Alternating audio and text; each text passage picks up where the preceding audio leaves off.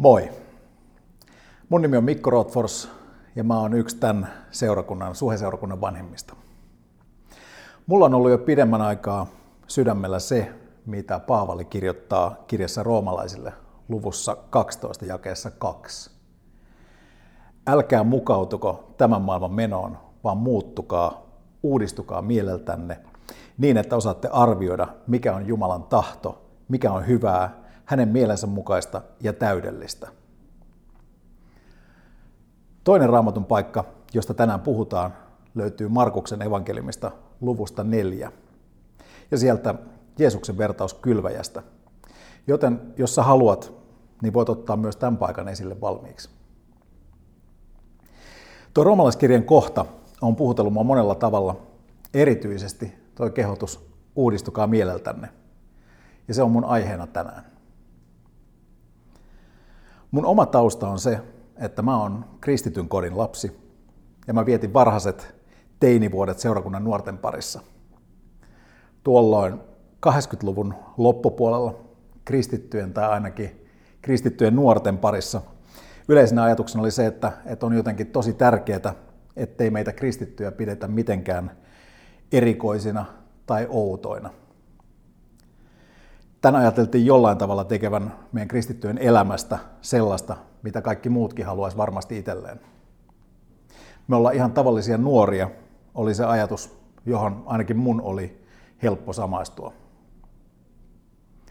Ensikuulemalta toi ajatus kuulostaa tosi hyvältä, tai ainakin kuulosti mun mielestä silloin tosi hyvältä. Kuitenkin mun omassa elämässä ton ajatuksen mukaan toimiminen vei kohtuullisen nopeasti mukanaan.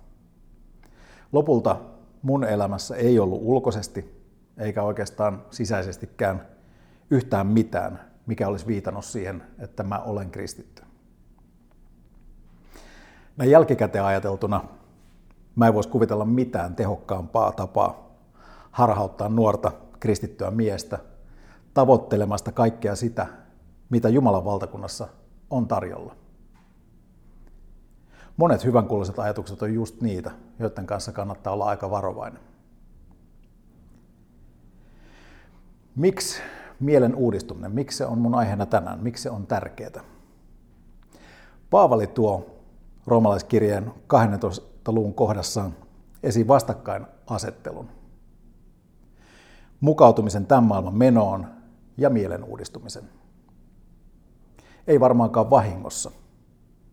Ehkä roomalaiskirjeen silloisilla vastaanottajilla oli jotain samanlaisia hyvältä kuulostavia ajatuksia, joiden mukaan ne oli sitten linjannut oman elämänsä. Neutraalia maaperää ei ole olemassa. Mä oon aina jollekin vaikutukselle alttiina. Aina joku asia muokkaa mun ajattelua, mun arvoja, mun normeja. Mä elän keskellä jotain kulttuuria. Mä oon osa jotain yhteisöä, perhettä, työpaikkaa, kaveriporukkaa, myös seurakuntaa. Mä oon aina alttiina vaikutuksille, sekä hyvässä että pahassa. Ja Paavali varmasti ties tämän. Mutta Paavali ties myös sen, mihin hänet oli kutsuttu, mihin meidät kaikki on kutsuttu. Meidät on kutsuttu tuomaan Jumalan valtakuntaa sinne, missä me ollaan. Isä meidän rukous alkaa, Isä meidän, joka olet taivaassa – pyhitetty olkoon sinun nimesi. Tulkoon sinun valtakuntasi, myös maan päällä, niin kuin taivaassa. Mielen uudistumisen tarkoituksena on mielen linjautuminen taivaan valtakunnan periaatteiden mukaan, niin kuin se on taivaassa. Hengellinen kasvu ei ole mahdollista ilman mielen uudistumista. Uudistuminen on itse asiassa yksi kasvun tärkeimmistä elementeistä, olipa kyse sitten fyysisestä, henkisestä tai hengellisestä kasvusta. Ei ole mahdollista kasvaa hengellisesti, jos ei suostu prosessiin nimeltä muutos, uudistuminen. Ilman muutosta mikään ei muutu.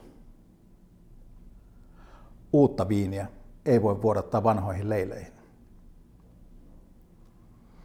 Mutta mitä kaikkea mielen uudistuminen käytännössä on? Mielen uudistuminen se on aktiivinen ja jatkuva prosessi. Yhdessä Jumalan sanan, pyhän hengen, armon vastaanottamisen, oman suostumisen ja peiliin katsomisen kanssa. Mielen uudistumiseen liittyy ainakin seuraavat asiat. Kyseenalaistaminen, tietoiseksi tuleminen, luopuminen, nöyrtyminen ja suostuminen muutokseen. Kyseenalaistamisella mä en tarkoita sen kyseenalaistamista, että onko Jumalan sana totta, vaan mun omien ajatusten kyseenalaistamista. Ja jotta toi kyseenalaistaminen voi toimia mieltä uudistavasti, on mun ensin tultava tietoiseksi siitä, että miten mä ajattelen ja mitä mä ajattelen. Mitkä on mun toistuvat ajatukset musta itsestä, toisista ihmisistä, seurakunnasta, Jumalasta, esivallasta tai kulttuurista, jossa mä elän. Mitä mä ihan oikeasti ajattelen. Seuraavaksi on tärkeää tarkastella, että onko mun ajatukset totta. Onko mun ajatukset linjassa Jumalan sanan kanssa? Onko mun ajatukset linjassa mun omien arvojen kanssa? Ai niin, onko mä tietoinen mun omista arvoista? Useat yritykset määrittelee omat arvonsa, jotta ne voi tarkastella omia valintoja ja päätöksiä arvojen perusteella. Hyvä puoli arvojen käytöstä kompassina on se, että arvot ei ole millään tavalla riippuvaisia siitä, miltä musta tuntuu, mitä muut tekee, mitä muut sanoo, mitä muut ajattelee. Omien henkilökohtaisten arvojen selkiyttäminen ja määrittely on yksi osa mielen uudistumista. Mitkä on mun arvot? Miten mun arvot näkyy mun valinnoissa? Miten mun arvot näkyy siinä, miten mä ajattelen? Onko edes mun ajatukset ja mun arvot linjassa keskenään? Vai kaipaisiko tämä prosessi vähän tarkastelua? Raamatussa mainitaan yksi tietty porukka, joiden elämä oli täydellisessä linjassa Jumalan sanan kanssa – siis heidän omasta mielestä. Jeesus varotti just näiden ihmisten fariseusten hapatteesta. Ja mikä toi hapate, eli vaikutus, sitten oli? Olisiko se saattanut olla haluttomuus antaa Jumalan sanan ja ennen kaikkea Jeesuksen kohtaamisen muuttaa omaa sydäntä ja osoittaa, mihin heidän mielensä oli oikeasti mukautunut? Ja onko mä tietoinen siitä, mihin mun mieli on mukautunut? Jos mä oon mukautunut tämän maailman menoon, arvoihin, moraalikäsityksiin, periaatteisiin, kaiken suvaitsemiseen, individualismiin, humanismiin tai mihin tahansa ismiin, lopputulema on aina sama. Mä ryhdyn arvioimaan Jumalan sanan paikkansa pitävyyttä ja ajankohtaisuutta sen mukaan, sopiiko se yhteen mun elämän kanssa. Aivan samalla tavoin, miten fariseukset teki. Esimerkiksi, jos me huomataan oman ajattelun ja elämän olevan ristiriidassa Jumalan sanan kanssa, niin me ryhdytään helposti tulkitsemaan sanaa niin, että se mukautuu meidän omaan ajatteluun. Tai sitten me ryhdytään editoimaan Jumalan sanaa, poistamaan tiettyjä kohtia tai toteamaan, ettei nämä ja nämä Jumalan valtakunnan periaatteet enää pidä paikkaansa. Me tehdään näin sen sijaan, että me tarkasteltaisiin meidän omaa elämää editoitaisiin meidän omaa toimintaa niin, että se on linjassa Jumalan sanan kanssa. Uskon kriisit on usein niitä hetkiä, jolloin meidän oma ajattelu ja se, mitä me luetaan sanasta, ei kohtaa. Erikoista ja samalla niin tyypillistä on se, että kumpiko totuus silloin kyseenalaistetaan, ja nimenomaan totuus. Kahden totuuden kyseenalaistaminen löytyy raamatun ekoilta sivuilta. Syntiin lankeemus sai alkunsa siitä kysymyksestä, että onko Jumala ihan oikeasti sanonut näin. Näinkö se tarkoitti? Mielen uudistuminen on aina jostain luopumista, jostain vanhasta ja totutusta.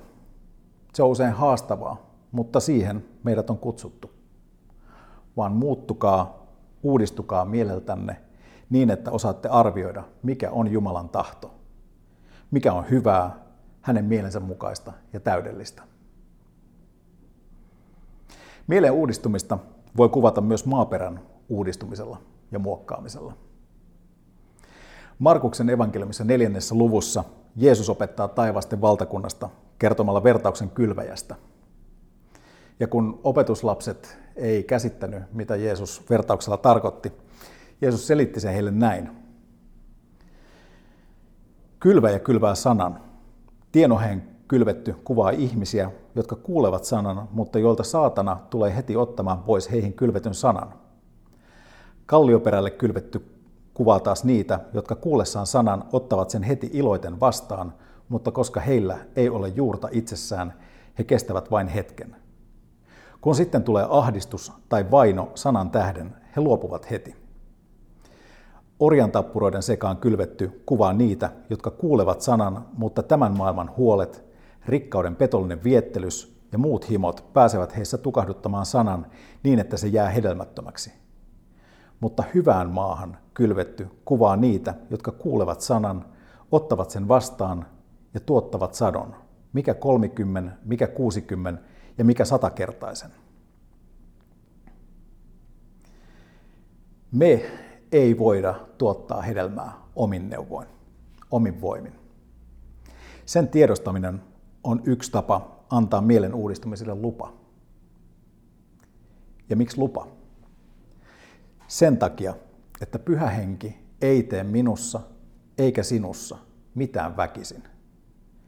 Jumala on antanut mulle ja sulle vapaan tahdon, koska ainoastaan siellä, missä on vapaus, on rakkaus. Ja rakkaus antaa vapauden valita. Tuossa kylväjän vertauksessa Jeesus puhuu erilaisista maaperistä, johon siemenet putoaa. Vertauksessa ongelma ei ole siinä, että se siemen, eli Jumalan sana, olisi huono, vaan ongelma on siinä, että jos sydämessä ja mielessä olevalle maaperälle ei tehdä mitään, tai oikeimmin, jos me ei anneta pyhälle hengelle lupaa tehdä maaperälle mitään. Me jatketaan samojen ajatusten ajattelua tiedostamatta edes, mitä me oikein ajatellaan. Tai me jatketaan maaperän saastuttamista huolilla ja murheilla, spekuloimalla asioilla, joihin me ei voida itse vaikuttaa. Tai sitten me annetaan ylpeyden pitää maaperä niin kovana ja kivisenä, ettei siinä kasva yhtään mitään. Kaikki tuo yllä mainittu on myös mulle itselle tuttua ja ihan omasta elämästä. Mä saatan ryhtyä vaikka politiikan asiantuntijaksi. Mä tiedän, miten kaikkien muiden pitäisi missäkin toimia. Mä tiedän, ketä pitäisi rokottaa, missäkin järjestyksessä ja milläkin rokotteella. Miten mitäkin seurakuntaa pitäisi johtaa, miten pienryhmiä pitäisi vetää, minkälaisia lauluja pitäisi kirjoittaa.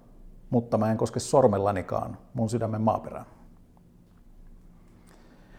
Maaperän muokkaamisessa ensimmäinen askel on sanoa pyhälle hengelle, tutki mun maaperäni.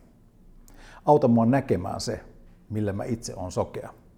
Pyytää niin kuin sokea kerjäläinen pyysi Jeesukselta, anna mulle mun näköni. Maaperän muokkaamiseen tarvitaan apua, armoa, rakkautta ja totuutta.